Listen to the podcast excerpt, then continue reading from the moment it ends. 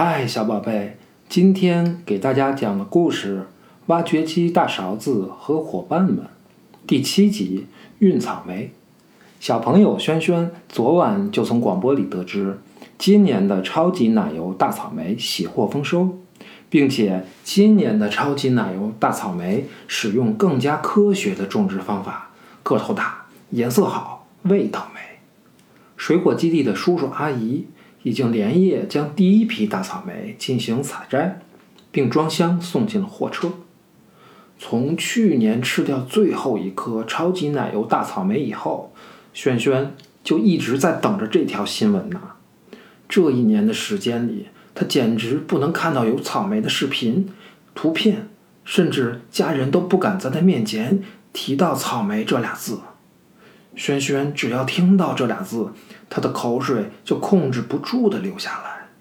轩轩太喜欢吃草莓了，为了能让家人答应给他买草莓，他在这一年学会了主动收拾自己的玩具，主动复习学过的英语单词，主动要求自己的碗里不能有剩米粒儿。总之，为了这个超级奶油大草莓，轩轩时刻都让自己变得棒棒的。一切都是为了能让家人给他奖励买这个大草莓。刚才在新闻里听说，今年的草莓更大了，更漂亮，更美味了。轩轩舔着嘴巴，搓着小手，两只小脚简直就没有在地上老实的停留过一会儿。就听他重复的说着，明天是个好日子，明天是个好日子。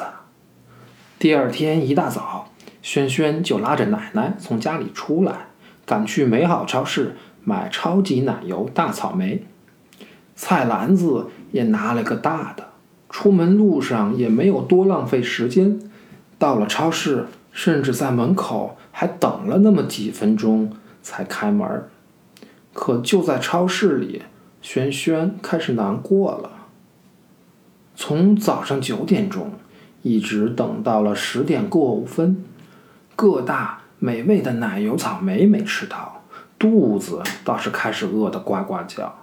尊敬的顾客朋友们，遗憾地通知大家，运送超级奶油大草莓的卡车公路上突发故障，超级奶油大草莓能提供购买的时间现在无法确定，请您谅解。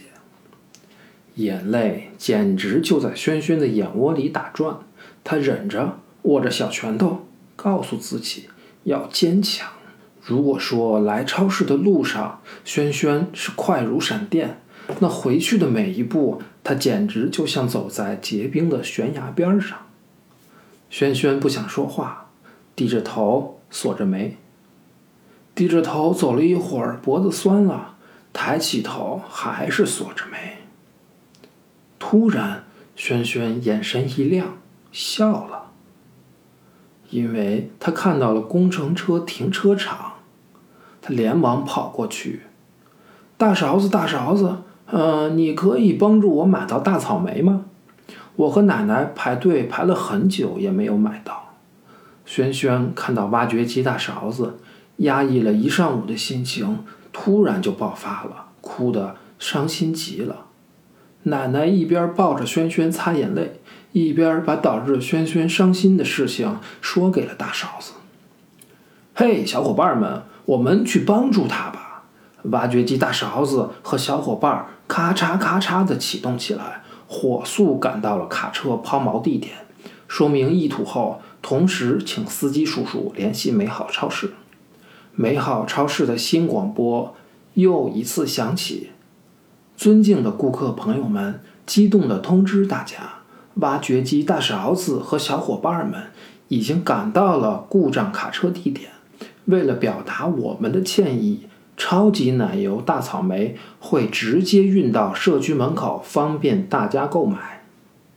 大勺子和小伙伴万岁！大勺子和小伙伴万岁！”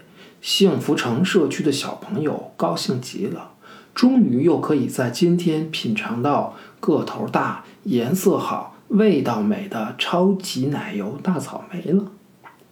挖掘机大勺子和小伙伴们驮着一箱箱的大草莓，转眼来到了社区门口。车厢里飘来的阵阵草莓香味儿，大院门口小朋友们一个个吞着口水等不及的样子，真让人觉得这又是一个美好而难忘的一天呐。结束了。